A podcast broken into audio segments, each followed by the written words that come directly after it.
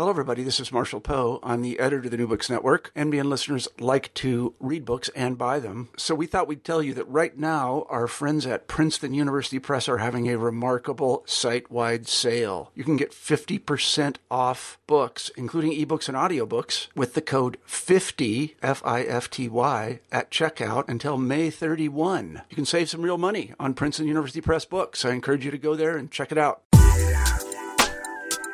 Hi, I'm Carla Nappi, and this is New Books in Science, Technology, and Society. Welcome, and thanks for joining me today. I just spoke with Eva Hemmungs about her new book, Making Marie Curie Intellectual Property and Celebrity Culture in an Age of Information. This is a Harvard University Press book that came out in 2015. Now, this is not only a book that you'll learn a lot from, so it's a very carefully argued, very insightful exploration into legal personhood, intellectual property, information, celebrity, and the ways that all of them are bound up in the creation and emergence of particular kinds of scientific and other personas in the modern period. Um, so it's a really fabulous way into these issues um, by following the life and career and name and branding and persona and selfhood and writing and work of Marie Curie it's also just a fascinating read.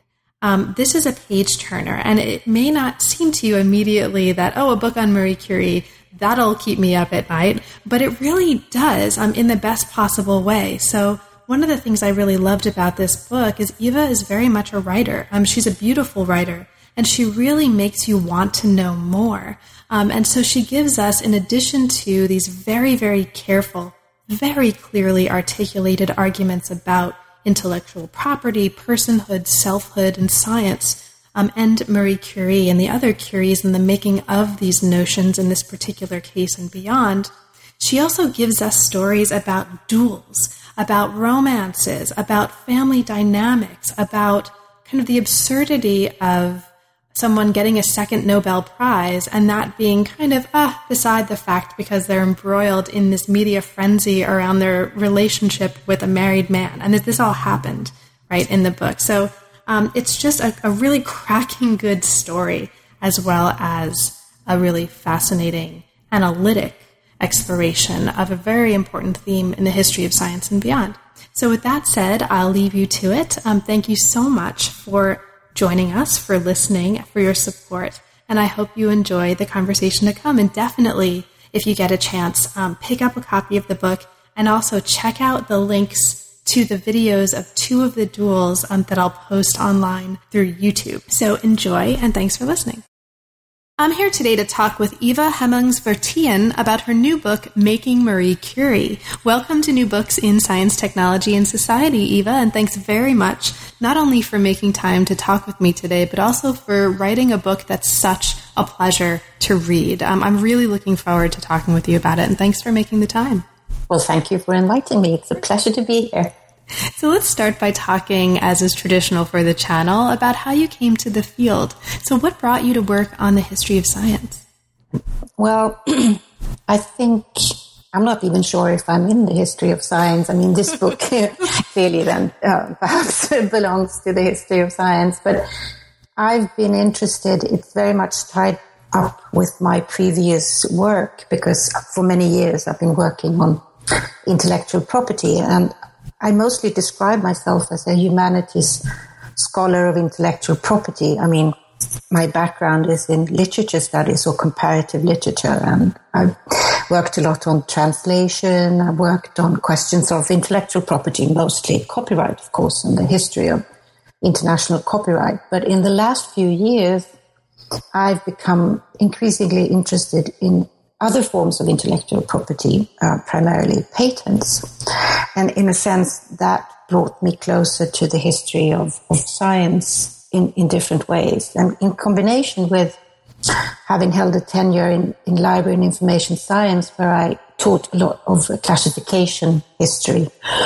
Well, I, I slowly sort of moved through various interests, quite eclectic interests, I guess um, towards science and technology studies or the history of science. And I read a lot of people in both these fields that I really enjoyed reading. So it was very much primarily Latour, actually, and, and being inspired by a particular way of writing that moved me in that general direction. So, um, and I'd like to continue on this. Um, I'd like to continue to work at least on the border of um, history of science, science and technology studies, and my own sort of background in intellectual property, if I can manage it. That's where I'd like to to place myself. But it's very much.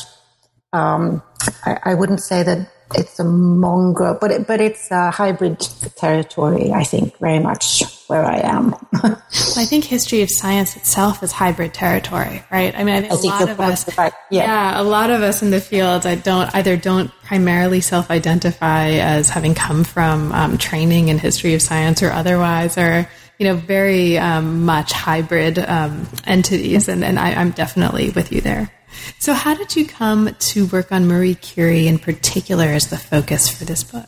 Mm, well, as I said, I I've really wanted for a few years to move beyond the traditional topics of, of copyright history or of copyright in general. And being Swedish, of course, you know, the, the Pirate Bay and, and all of that. Um, Sweden has a long history of, of being a pirate nation. But, and, and, and it's been very much in the focus in media and, and so on. But I grew a bit tired of that particular focus on copyright. So, and I became increasingly, I've become increasingly interested in, in science and in my own, I forgot to say that, but I, but I think it also motivated by an increasing interest in my own work, not, not as a sort of navel gazing, I hope, work, but, but in the way that intellectual property has begun to have a real presence in academia. So, so I'm really also interested in science, the broad science and the broad meaning as a way of also addressing my own uh, work in academia, which of course is very much affected by intellectual property today uh, in a way that you know, traditionally we don't think universities or research being affected by intellectual property, but of course it is, and it has increasingly become so. So, so it's a personal interest, a trajectory, and a way of moving out of, of a comfort zone within intellectual property and, and getting to know another form of intellectual property, um, patents then, which is quite different from copyright. So, um, so uh, uh, very much, um, that was in the background. And then my, my, there is a direct inspiration for the book, and it has to do with the Curie's decision not to patent uh. So I was very much, that's where the book really started. I was really curious about this decision because it seemed, in a sense, very much out of sync with what's happening today. On the other hand, the decision wasn't um, in any way radical. I mean, it wasn't that odd, but but it was the decision in itself that, that prompted. Um, I was curious, so that's where it all began. And and from that decision, I knew that there were a few other. So I began with the decision that was sort of the basis, and then quite early on, it it um, um, I decided what other elements I wanted to look at in a kind of intellectual property history of Marie Curie, if you, if you will. So that's actually um, not only the beginning of the project, perhaps for you, but also the beginning of the first body chapter of the book. So I think that's a really nice segue to actually bring us into the body of the book itself. Now, um, the book, of course, um, as we've been discussing focuses on Marie Curie, and it looks carefully at, as you put it in the introduction, the work that's gone into the making of Marie. Curie, right? And the ongoing work of constructing Curie as a brand, as a fact, um, as an object.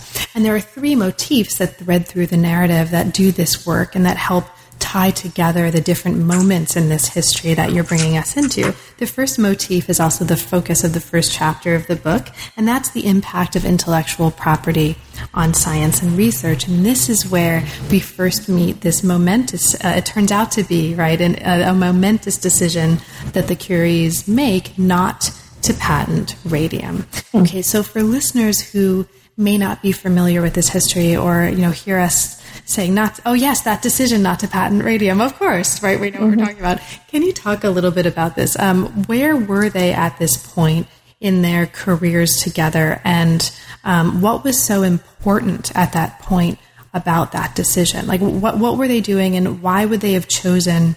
Mm. Not to patent radium, and, and was it a big deal at the time? I don't think it was a big deal. I mean, the, the decision has many. I think that's the way it seemed to me when I had when I was working on the chapter that this decision has many layers to it. I mean, it, it is one of the most famous of decisions in the history of science. Um, on the other hand, it's also very much a construction. I mean, it, it is the idea of a particular stance and, and, and I was also fascinated by how this idea sort of became perpetuated um, by Marie Curie herself or, or through various channels that she had at her disposal. So it is also a, a, question of a construction of a particular kind of stance that becomes very important um, to Curie, I think, more important than I think I, I realized when I had when I began working on the book. But I, I don't think the decision in itself is particularly radical. So I'm not trying to sort of say that this is, oh, this was absolutely odd at the time or that they were, um, because they were working at a time. I mean, Pierre Curie had several patents. He had taken out several patents on, on instruments that they used, for instance. But of course, here we're dealing with something else. We're dealing with a naturally recurring phenomena. We're dealing with a process. So it's a bit different, but it wasn't totally impossible that they could have taken out a patent. But to them, I think it's more a matter of having this decision be associated with a particular kind of disinterestedness that then becomes the idea of the Curies. So, so, and, and this, and we don't know very much about, I mean, the sources that we have um, to our disposal um, in, in tracing these decisions, it, it's very scarce. We don't have very much. We have what Curie herself wrote um, in the biography of her husband, and um, apart from that, we have, of course, other secondary sources. But but so so I became fascinated by their collaboration uh, as partnership and what it meant. And I also became increasingly fascinated by the way that this decision has taken on a life of its own, partly through Curie herself, and partly through the way that she is now branded within the European Union as this, you know, the, the European excellence in research, very much tied to this particular kind of disinterestedness. So there lots of layers that um, I hadn't really thought about, but that, you know, uh, became clear as I, as I started through um, trying to understand what patenting meant at the time and what it came to mean when she told the story of that time as well. So Curie is, uh, or the chapter is exploring Curie's balancing act between this disinterestedness right, that you just mentioned, and different kinds of interest. Now, and you say very clearly in the chapter that the decision that they made as at the time, even though it becomes a watershed moment, it's not mm. controversial, right? At the time, no, for all no, the no. reasons you've mentioned, um, and they're disavowing patenting in part um, as as a way of kind of embracing or being or performing um, and or right performing the embracing of science for science's sake. Yeah. Now this winds up becoming really, really interesting and really complicated um, for reasons that may not be obvious to listeners um, at first listen, right at first hear when they hear us talking about this, because technically at that point, Marie Curie as a married as a married woman was not a person, no. right, in the eyes of the law. And so no. this raises a question, and you pose this question for us in the chapter: What would be the intellectual property related strategies of someone who is not allowed to hold property, right? Mm-hmm. And so that's a really, really interesting set of issues. And yeah. then you bring us into here um, as a way of exploring that, like what does it mean um, as someone who can hold property to deal with intellectual property decisions, you bring us into the different kinds of claiming strategies that Curie um, and her husband at this point were, u- were using um, t- or were making on um, radium that were not this intellectual property patent um, kind exactly. of strategy. Exactly. So, um, one of the things that they're doing as a way of claiming um, claiming radium is they are uh, writing and performing a series of claim making texts. Mm. One of these is a series of notes um, that they present to the Academy in 1898 that outline the stages of their discovery. So these texts are really important for various reasons. And um, could you open them up for us? What are yeah. what, what's the big deal with these notes, and what for you is most interesting about them? Well, I think um, you're opening uh, for discussion on, on, on two things, but but if I begin with the notes, I mean, this is the traditional way of claiming uh, discovery. I mean, this is what we're all familiar with, you know, writing articles or writing, they're called notes because they're very, so they're very short, but they are, um, but, but through these three notes, we have, um, we get presented with the discovery of radium. And of course, it's made by Marie Curie together with um, Pierre Curie. So, and in the beginning, the first note I think is uh, by herself. So what I was interested in, and this is kind of you know things that you think about today as well when you think about how articles are written, who gets to be named first, who's the last. When we're talking about 500 persons uh, being authors, for instance. So I'm really interested because of my background. I think also in how is authorship and authority claimed and, and what did they do? And, and of course, in a sense, they are trying out different combinations, I think, of how her name should be written and how it is combined with that of her husband. And, and I think, I mean, I, I'm not trying to make I hope I'm not trying to make a too simplistic argument that they were sitting at home, you know, deliberating that. Well, if we put you first here, or if we have, if we use Sklodowska and not Curie, but but there is there is something happening, I think, in how the claims around radium um, are strengthened by the way in which authorship is presented in these articles. And, and that's nothing revolutionary, of course, to say that, because, you know, that's how publishing, how it works um, uh, with authorship. But so I think that was an, an extremely important way for them um, to strengthen the claims of radium um, in various ways. But the really interesting thing for me was the fact that she wasn't a legal person because this opened, because this was when you work with intellectual property. I mean, some things are really silly that you take, you take so much for granted that you shouldn't take for granted. But one of the things that you really do take for granted when you work with intellectual property, they, it is that people are persons. So, and persons can hold property. And of course, the law doesn't govern every decision that you make. The fact that you can hold intellectual property doesn't, you know, predispose you to think, um, not, not necessarily. I mean, I think it's a baseline proposition, sort of. But but when it struck me by reading, for instance, Sheryl Hamilton's great book about um, legal personhood, it struck me that well, she wasn't a person, and and although this doesn't explain everything, it's an interesting way for me working with intellectual property to hypothetically at least think that this fact could have some influence on how you perceive yourself as um, you know, owning or controlling or having authority over a particular kind of knowledge. So again, I'm not sure that I, uh, so it was more of a way of questioning my own sort of presuppositions on how intellectual property comes about and, and to think that this could possibly have had an influence on how she saw herself as um, a scientist.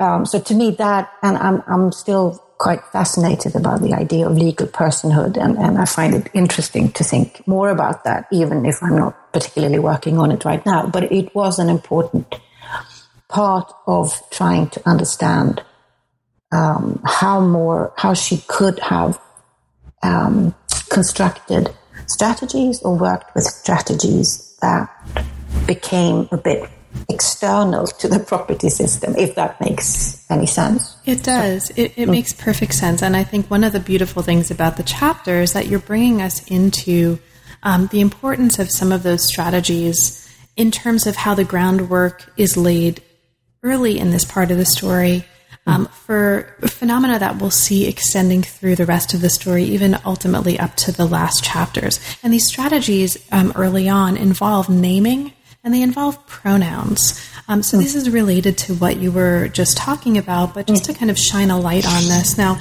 naming was really important here, and you've already alluded to the fact that her name actually changes over the course of these three notes. And I think you say here, and I love I love this sentence, so I'm going to say it for listeners so that they can love it too. For each note, radium gets stronger, and Marie Curie weaker, at least in terms of how the naming progresses. Now, the chapter talks about the ways that she negotiated the different forms of ownership and property available to her, both as part of an I and as part of a we. Mm. And this becomes really interesting when you take us into the decisions that she was making about how she was writing about this, um, both um, in yeah. a you know a book Pierre Curie um, and also elsewhere. So, can you say a little bit about that? Because that seems like a really important part of this story. Yeah. I think, um, I mean, she was notoriously um, shy, is the wrong word perhaps, but I mean, she didn't like to talk about herself uh, all that much. And of course, uh, ultimately, she had her youngest daughter um, talk about her or, or help construct um, the myth of Curie. But there is a book where she really sort of takes the opportunity to talk about herself in a way that I think she felt was uh, acceptable. And of course, now I'm sort of free, I'm jumping the gun a bit because there are events that will take place, um, uh, the duels, for instance. Uh, there, there, are things that will happen in media that will no doubt uh, influence the way that she feels that she can handle uh, the public image of herself and, and her husband, but we might uh, get into that we'll later on. We'll yeah, uh, but but uh, but I think that the biography of her husband, uh, Pierre Curie, um, the book Pierre Curie, is is a really interesting um, vehicle for her to present her own legacy as well, because I think that's what she's doing. And I, I looked through, I went through the different drafts. And of course, this is things that just pop up.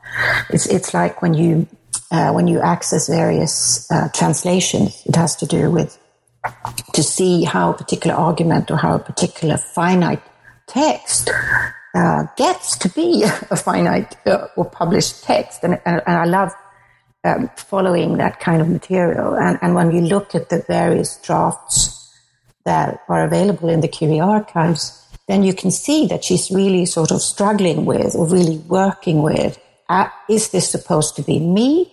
Or is it we? Or is it who is the one who decides? And you know so she's very carefully framing her own role in the his, in this history or, or this decision. And i think um, that shows a curie that maybe we haven't really seen before. It's not a better Curie or a worse Curie. It's just, you know, a person who's really trying to to um, to um, present her own, I think, um, role um, in this collaboration, and she's doing it twenty years after the fact. So, I mean, there's nobody there to contradict her. She can she can she can really do the story herself. Um, and, and, yes, so that I think it's a very careful balancing act of the I and the we and the he and the um, and what they did in common. Um, and of course, this narrative is then later on added to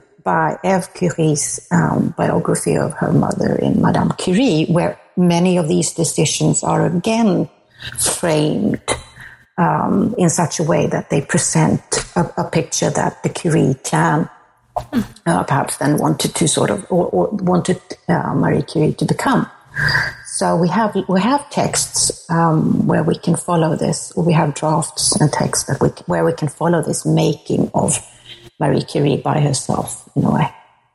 So as we move from this kind of making to another kind of waking, uh, making, we move from property to persona. Right. Yeah. Chapter two brings us into a second motif that threads throughout the whole book, and this is what you call the emergence of celebrity culture and its role in shaping the image of the scientist. Hmm. This chapter looks very closely at this arena of celebrity culture at the time, where there were also important roles, as you demonstrate here, for scientific credibility, scientific authority, but those roles wind up being very different from the work that they did in the scientific arena. So in this arena, Curie became a persona.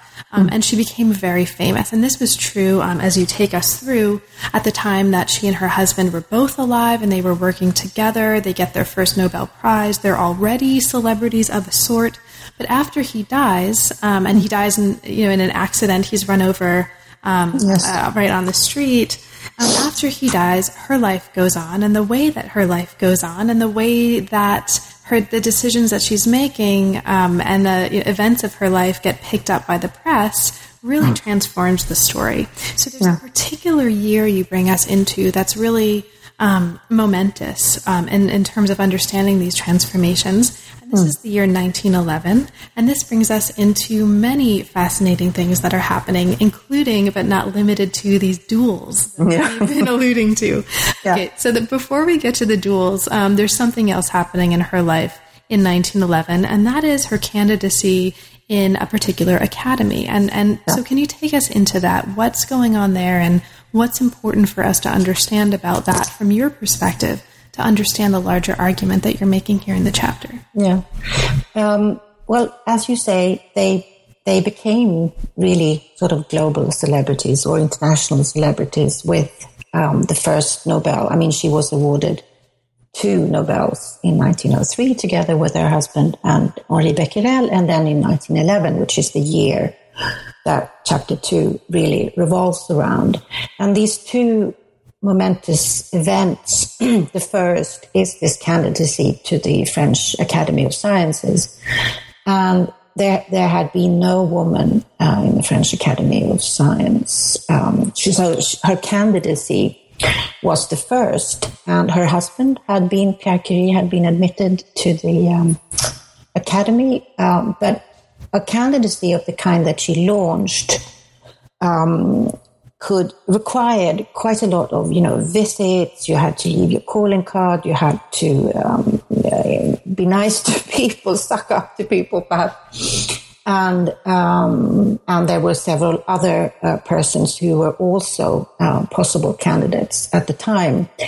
Uh, but she had a good, she had a really good shot. But as it turned out, in the end, she lost uh, to Branly with I think two votes or something like that in the end. And and this was a huge. I mean, it was a huge thing in the media that she launched a candidacy to begin with, and it was a huge thing in uh, media that she um, lost the candidacy. And and I, there's a wonderful image that's in the book. One of the few images that I have, which is from a um, magazine for women or a journal for women called Femina, where um, there's a wonderful image which says something like, the photographer is without pity, and it shows paparazzi outside the laboratory when she's when she's re- returning home, you know, from this um, from the verdict, and and and this was a really hard blow, I think, for her because she never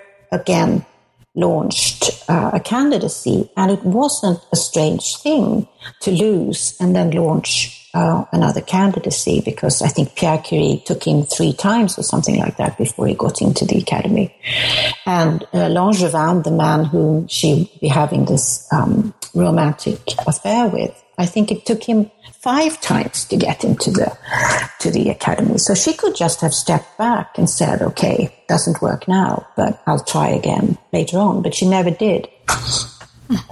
Um, uh, and you can only speculate as to why, but using the same method as I did with the construction of the of the decision not to patent, looking at how she wrote about this in Pierre Curie or in her own autobiographical notes, you can see that she almost uses a kind of reverse engineering or, or a reverse tactic. So here she, she makes it look like um, it was other people's decisions that sort of, you know, she, she um, so she, she's very careful um, to say that I'm a member of many academies, but I've always been invited to these. I haven't applied for them, etc., etc. So, so here she frames this uh, quite differently.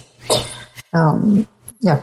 So, just as I mean, you're bringing up some really interesting points here, and uh, the larger con- or one larger context within which we can understand what's going on here is the role of, um, and really the changing role of the name of the scientist across mm. these dichotomy or what we might think of as dichotomies that are um, emerging and transforming at the time. So we've already talked a little bit about this idea of pure science, right? And yeah. Um, and so pure versus applied, right? And here you're bringing us into the negotiation of the scientist's name also across um, perhaps boundaries or dichotomies of public and private. And we're seeing that they're not so, these boundaries are pretty blurry, right? They're not so. Very much so. Yeah. Um, and the, you know, the image of the, of Marie Curie hiding from the paparazzi or covering her face, it's, it's super, super striking. And one of the things that's happening also in her private life, or perhaps not so private life, um, it does relate to this other romance um, that uh, you just uh, alluded to, right? So this was a romance um, with actually a married man,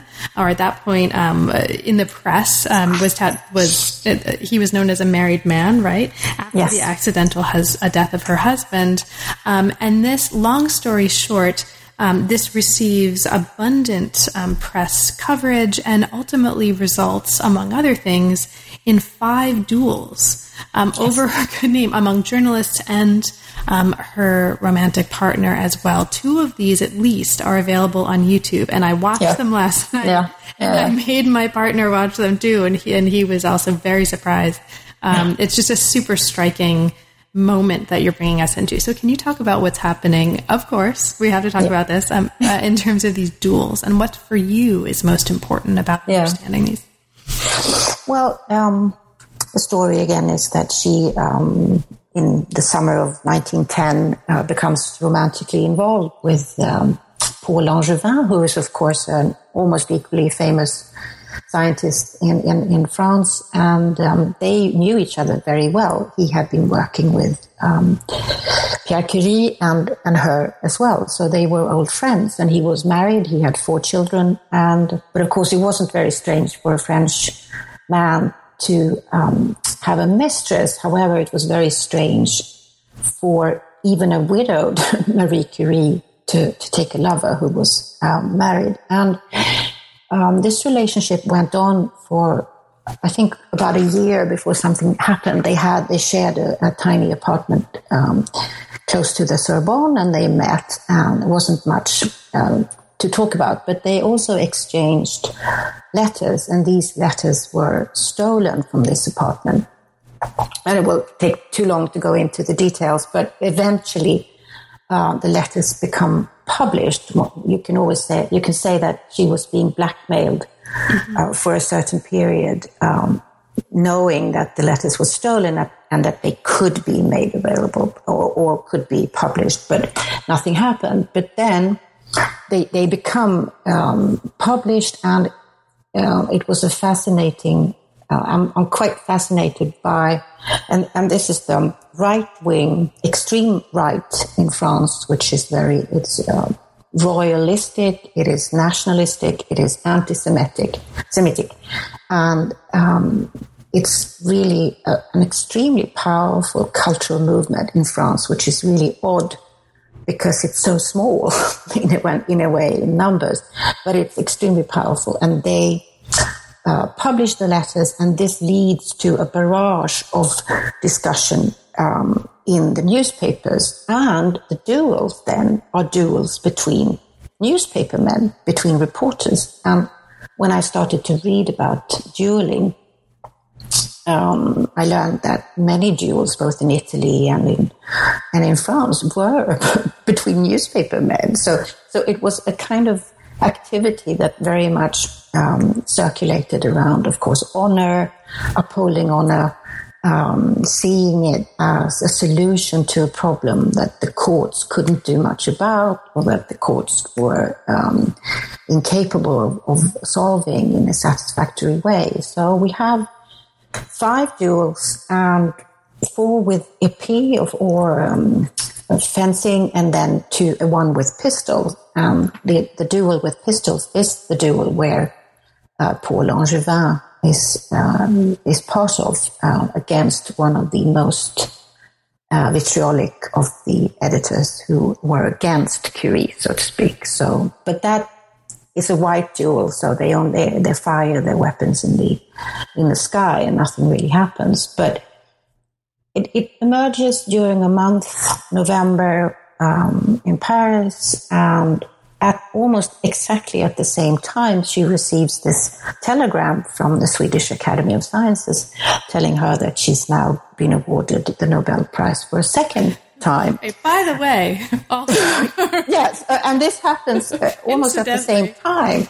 And the Swedish Academy is uh, working, uh, they're working for a very, very long time. They're working um, as if nothing had happened. So they, they, they check with Swedish diplomats, they check what's happening, and of course they, they are read they read they read about it, so they know things happen. But but they go on planning the, the banquet as nothing would have happened um, until the Langevin uh, duel, uh, when the Swedish Academy, the secretary, really gets cold feet and, and um, tells her that she better not come to Stockholm because this is just too much, uh, and it's better to wait and let it everything sort of blow over. And and she responds and she says, uh, which is also an interesting um, uh, aspect. She says that well, my private life has nothing to do with my science, so I'm coming. And she went and she she took the prize and she was celebrated um, in a famous dinner.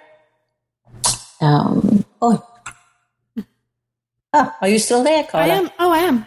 Uh, something, well, she was celebrated anyway in a very famous dinner uh, held by Swedish uh, female academics um, here in Stockholm. And she went home and she had a nervous um, breakdown. But, but um, I was really fascinated by the way in which the name Curie became this. And of course, it's her married name. So her husband, who is dead, but who becomes this huge um, um, figure for the right wing press. So she is defiling a name that has been associated with this illustrious um, French scientist. So the name, and I think that is one of the aspects of the work in the book that became clearer as I as I worked through it.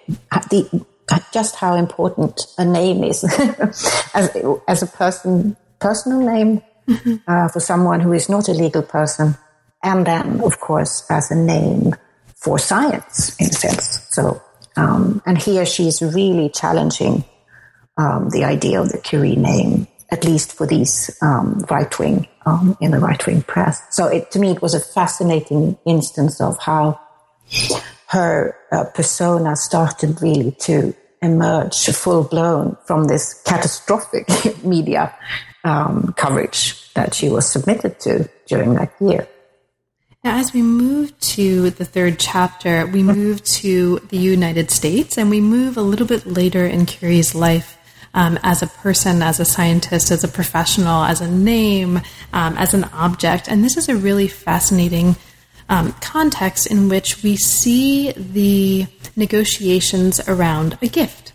Now, this may sound um, like a relatively simple proposition, right? Um, but it turns out to be very, very, very much not very simple. So Curie made her first trip to the US in 1921, and it was to receive a gift, and that gift was one gram of radium. And the funding to purchase that gift had been organized by a woman who would become an incredibly important figure in the life of Marie Curie, and this is a woman named Missy Brown Meloney. Mm-hmm. Um, now, can you uh, briefly explain a little bit about her? Who's Meloney, and what do we need to understand about her? Well, it would be nice if somebody wrote a book about Missy Brown Meloney. She's she's an astounding uh, person, and, and, very little is written about her as far as I've been able to ascertain. But Meloney was um, editor of a woman's magazine called uh, Delineator, and Curie was her idol, and she managed in 1920, I think it was, to to um, hook up with Curie in Paris to see her, to um, talk to her, and uh, do an interview. And during that interview, um, Curie told her just how poor her laboratory was and how little radium she had. I mean, this was after the war. Europe, you know, science was really sort of, there wasn't um, a lot of money for science. So, and Meloney, of course, is this Park Avenue um, socialite. She's rich. Uh, she has connections. So she travels back home to the States and then she sets in motion this whole tour around the fact that if she can collect through something very much um, similar to what we would call crowdfunding today or crowdsourcing, um, um, the co- money for to buy a gram of radium to Curie, then if she managed that, could Curie promise to come to the United States to accept it and to do a tour? And of course, that's exactly what happens. So Curie travels to the United States in 1921 together with her daughters, and she does this breakneck. I mean, I've seen the schedule. It would have killed anyone. It, I mean, there, are honorary degrees here. There are cocktail parties there. It's, it's just amazing um, that she stood on her two feet after those um, two weeks. But Meloney's campaign is really a fascinating um, and almost completely forgotten in, although it's always mentioned in, in the Curie biographies. But she managed to get university women, um, her own rich friends, but not as much as she had initially uh, thought to contribute to this um, to this gift. And in fact, they collected, and that's the problem of the gift, that they collect too much money. So when Curie she gets the gift from the hands uh, of the president uh, at the White House, and she um, she goes back home with a gift plus a lot of other materials um, and fees and stuff she's received. Um, but there's still money left um, in this gift. And that is the sort of beginning of the story in that chapter about how can Curie, who has gifted radium to the world, who is now getting a gift back from America's women, how can she possibly get her hands, I mean, to speak plainly, to get her hands on this gift to have to her laboratory in France? And, and so um, I was really, um, and the correspondence between Meloney and Curie is by far the most extensive piece of correspondence in the Curie archives, and it's amazing to follow, you know, their discussion on how can this, how, and, and Meloney, she continues. She sends instruments, she sends money, she uh, connects Curie with the wealthy and the famous and the rich. Um, so she really sort of helps during 15 years of friendship. She really does a lot for Curie in terms of money. So it's an interesting story of two women who are friends, but it's also a story of, of research funding in a sense, in the way that you never think about research funding right. because you see it as completely different from what they're doing. But um, Right. I mean, and it's also the story of thousands of, or eight, almost a thousand, or more than a thousand women, right? Or thousands of women, isn't it? Yes. Um, because uh, this funding, this crowdsourcing, was for donations from women specifically, which is right an- another really yes. interesting part of this. So yes. the gift um, costs hundred thousand dollars, and you, as you mentioned in this chapter, this is functionally the equivalent of more than a million dollars, um, mm-hmm. 2014 dollars, right? Mm-hmm. And of course, um, it's very important um, for many reasons that this is a gift and not the money equivalent of the gift that's given to Curie. And so, and can you talk a little bit about the importance of that? Um, because listeners might not um, really understand why. What's the big deal, right? What's the big deal? Why not give her just the cash equivalent? No, but, but she wouldn't. I mean, this is part of uh, the gift is part of the way I think um, that the myth or the image of Curie as this disinterested scientist begins to really consolidate. So it's really, really important for her to, and of course, Meloney is really building up this image as well, you know, um, as this totally dedicated, um, disinterested scientist who really isn't at all interested in money, but she's interested in the sort of um, raw material that sh- that can help us beat cancer because that's the ultimate of course that's the ultimate result that is sort of expected by Curie that she will continue to do her research and in extension um, uh, there will be a solution to the um, to cancer so I think it's really a part of the way in which the myth of Curie continues to evolve is this fact that money is not what it's about. It's about something else. uh, so it's important for Curie, in a sense, to distance herself or to be seen as continuing to be this disinterested person who cannot, so she cannot really, she can absolutely not be seen to be greedy or, or wanting the money. Uh, so she has to sort of maneuver the, the various interests around this money because many of the American women who had, um, especially the university women as a group, they also felt that it was quite possible to keep the money in the United States and to have them go to uh, American and possibly French scientist who would continue to do work in Curie's spirit or, you know, so that would have been a possibility, but Curie didn't want it. She, she really wanted control um, over that money for her own laboratory. Right. Uh, and the last part of the chapter, and um, we won't have time to talk at much length about this, um, so that we have time to move on to the. Yeah, chapter, sorry right? if I'm. No, no, not at all. no, no, no, not at all. I, I just want to mention for um, yeah. for listeners that, um, of course, as you've mentioned, things get really complicated after that initial gift, and the chapter looks into not only how um, Curie and Meloney and others are negotiating issues around this extra money, right? The Radium Fund, but also really interesting issues around um, an autobiography, right? And uh, uh, Curie's book about um, Pierre Curie as well, and sort of the publication and the authorship and all the issues surrounding those products also. Um, and also um, in a theme that has been important in the book prior to this, even though we haven't articulated it, and continues to be important after this, you bring us into the important issues of inheritance.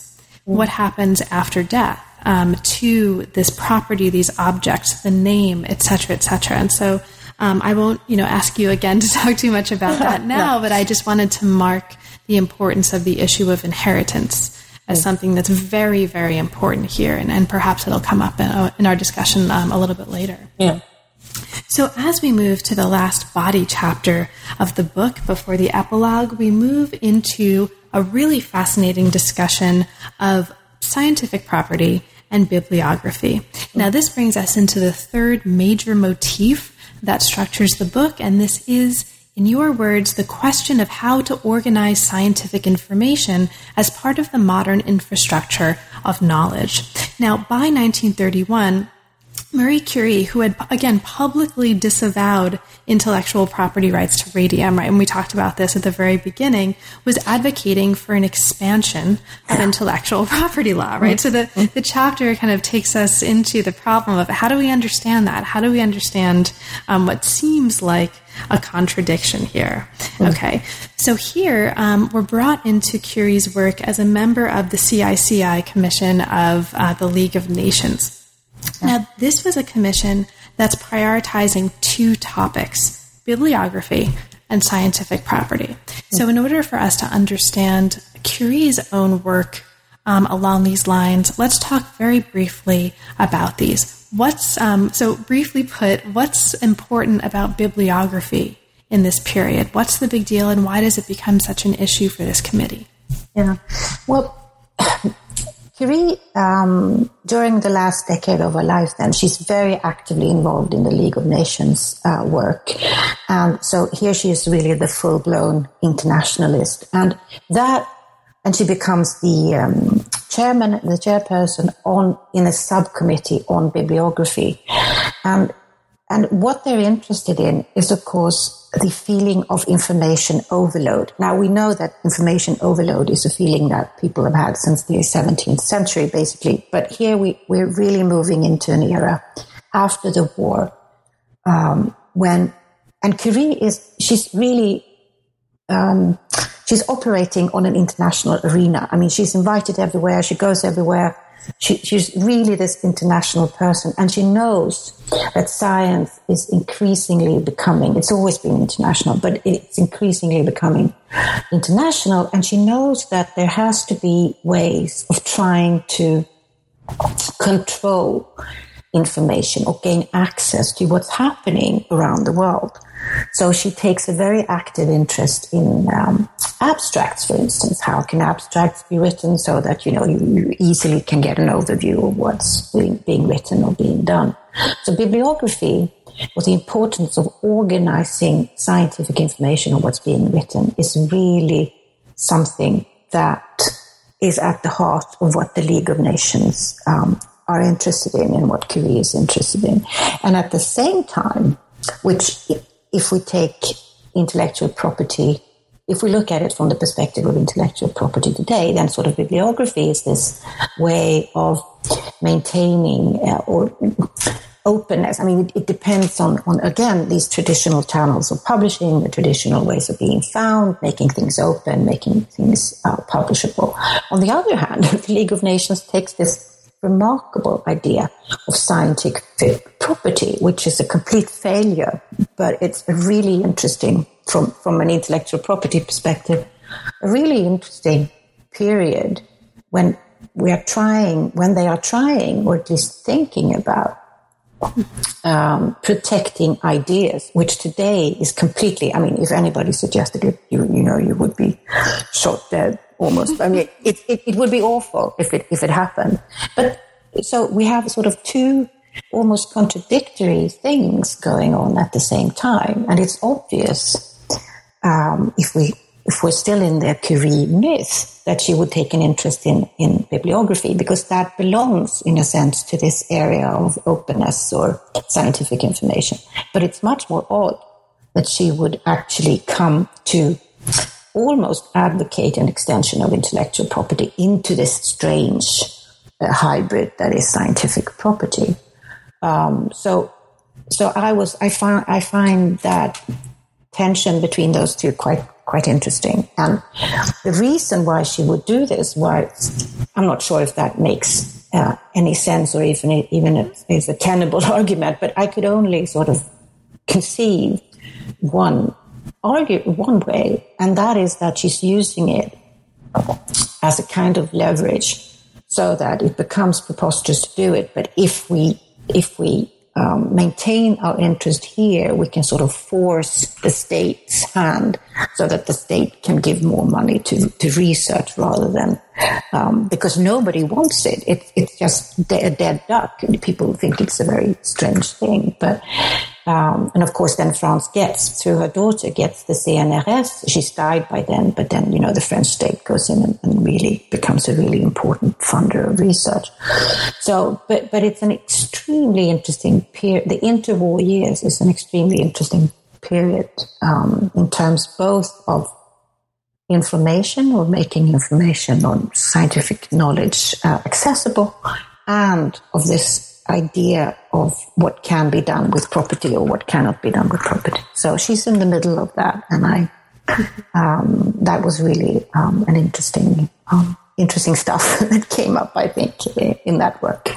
So names continue to become very important. Mm-hmm. Names and naming um, in this chapter. Um, the chapter pays special attention to the increasing importance in this period of the Curie name in medicine Yes. Um, it also pays special attention to Curie's um, reticence about um, signing her name and, and mm. producing signatures um, of mm. her own name. Autographs, yeah. Autographs, exactly. Yeah. So other names also become very important here, and these are the names of two plus one men um, who we haven't yet talked about, but who emerge as really central and really fascinating figures in this mm-hmm. chapter. Um, and these are two men, Paul Otlet and um, if I'm am I pronouncing that right? Yes, yes, Okay. that's fine. And yeah. Henri Lafontaine. Lafontaine, yeah. And also another name who, um, or that may be familiar to listeners who have ever been to a library or used a library catalog, and that's the name Dewey of Yeah. Dewey Decimal System. So, can you um, say a little bit about these men? Um, who are they, especially the first two Yeah. um, in relationship to the third, and, and what's so important about them for the story that unfolds in this part of the book? Well, today Paul Otlet has a new lease on life. Um, he's he's now sort of hailed as one of the forefathers of the internet. But basically, he and Henri Lafontaine were two pacifists. Uh, Belgian. Um, they worked in, in Brussels, and in 1890 five was it? Um, they started um, what could be described as a bibliographic bureau.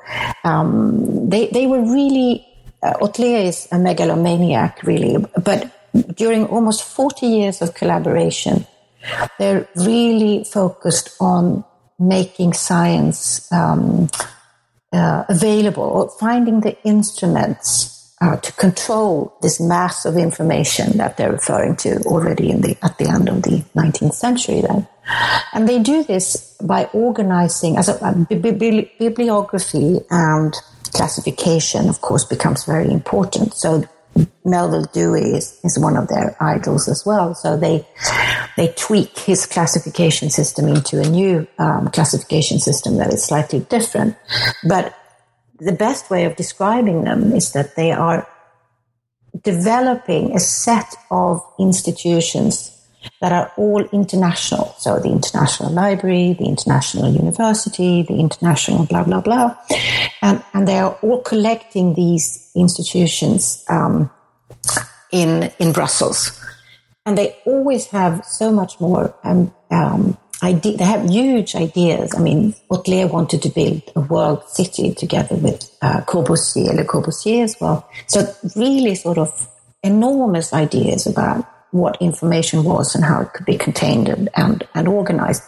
And Curie meets uh, Otlet, but at the same time, the League of Nations are really sort of looking upon these guys as uh, slightly wacko and perhaps not completely trustworthy people because they are very odd in, in, in many ways.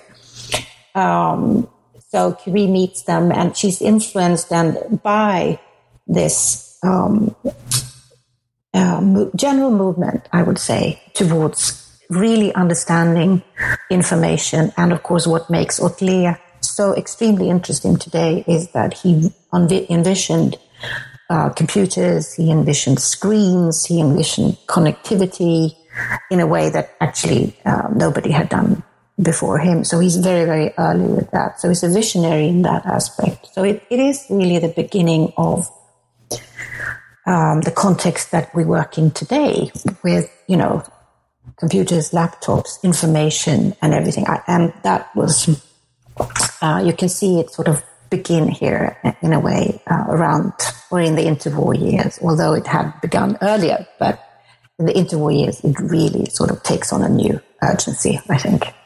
And what becomes really interesting as we follow this story through um, into the epilogue is that this um, story that's unfolding uh, in its beginning stages, um, as you just described it, is also something that continues to shape the lives of many scholars today uh, in terms of our engagement with online bibliographies, and especially anybody who's ever used WorldCat and is familiar with that little OCLC number, right? You submit an interlibrary loan request. What's the OCLC number? Well, OCLC as an organization winds up patenting Dewey, right? Like Yeah. Dewey. So can you talk a little bit about that Dewey itself as it like becomes a brand um, Yeah. in a way, um, and the epilogue really takes us into this part of the story, not just um, Dewey becoming a brand, um, but also the branding of the Curie name and the way that Marie Curie's family winds up um, helping to produce and shape the branding of that name. So let's uh, maybe end our conversation or come to the conclusion of our conversation by talking about um, this epilogue discussion of names and branding. Yeah. Well, I think it's very clear, um, at least how the European um, Commission or the European Union has worked with uh, the Marie Curie action programs, which are sort of the state the, the top programs for individual researchers in Europe, and very um, they're very good. They're very difficult to get because the competition is is fierce. And um, when they uh, launched on Facebook a few years ago, um, they actually wrote that um, they called it the Marie Curie they made a reference to the Marie Curie brand. It wasn't the Marie Curie Action Program brand, but it was the Marie Curie brand. So I think in that sense, she's being, which is, I mean, the fate of being a public figure or a persona like Curie, that, that we can do stuff to her that we might like or, or not like, but but it's certainly um, part of, of the way in which the European Union um, has worked with her. And it's now fascinating to me. And I gave a talk a while back where I had some students from, from Poland and from, and from the old Eastern um, bloc.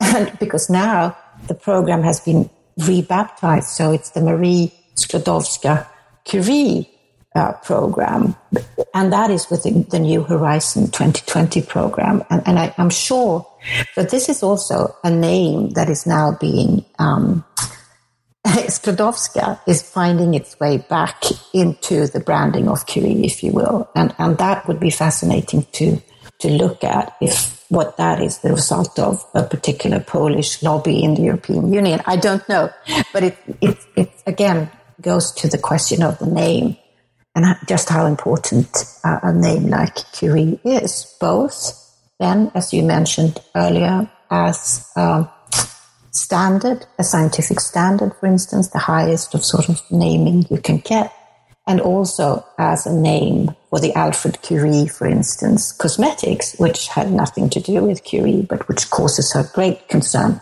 during the, the end of her life. Because here we have a person who has the same last name, but he's a quack.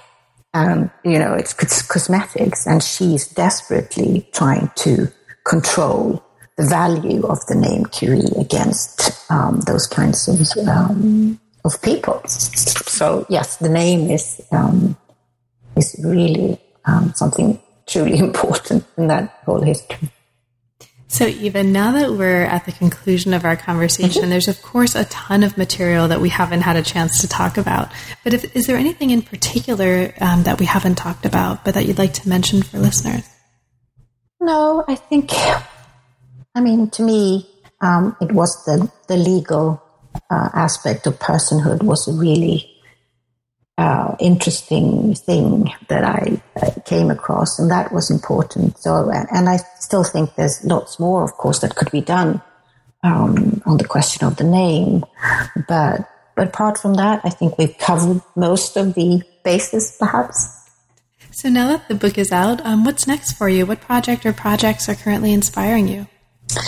Well, I'm working on a continuation of the chapter on Otlet and, and La Fontaine. So um, I'm, I, I want to do a project on the publicness of patents, or rather on the the, the intersection between um, bibliography and patenting, because of course patenting is part of public knowledge, although today most of us don't feel as if it is, but, but it is. Um, um, it's always been part of public knowledge uh, partly because it has had bibliography or gotten into the bibliographic systems. And I'm really curious about what role, if one can trace. So I have an idea that I would like to trace uh, bibliography and patents through the work of Otlet and La Fontaine and a continuation of the Bibliographic Bureau that they started in 1895 and then work my way forward, both backwards and forward. So um, and that is a direct, I, I, would say, direct inspiration from what I came across in that chapter on, on bibliography for the League of Nations. Well, best of luck on that project. Um, thank and you. thank you again for making time to talk with me today. It's really been a pleasure. It's been very much a pleasure for me too. And thank you for having me. Of course. You've been listening to New Books in Science, Technology, and Society. Thanks very much for joining us, and we'll see you next time.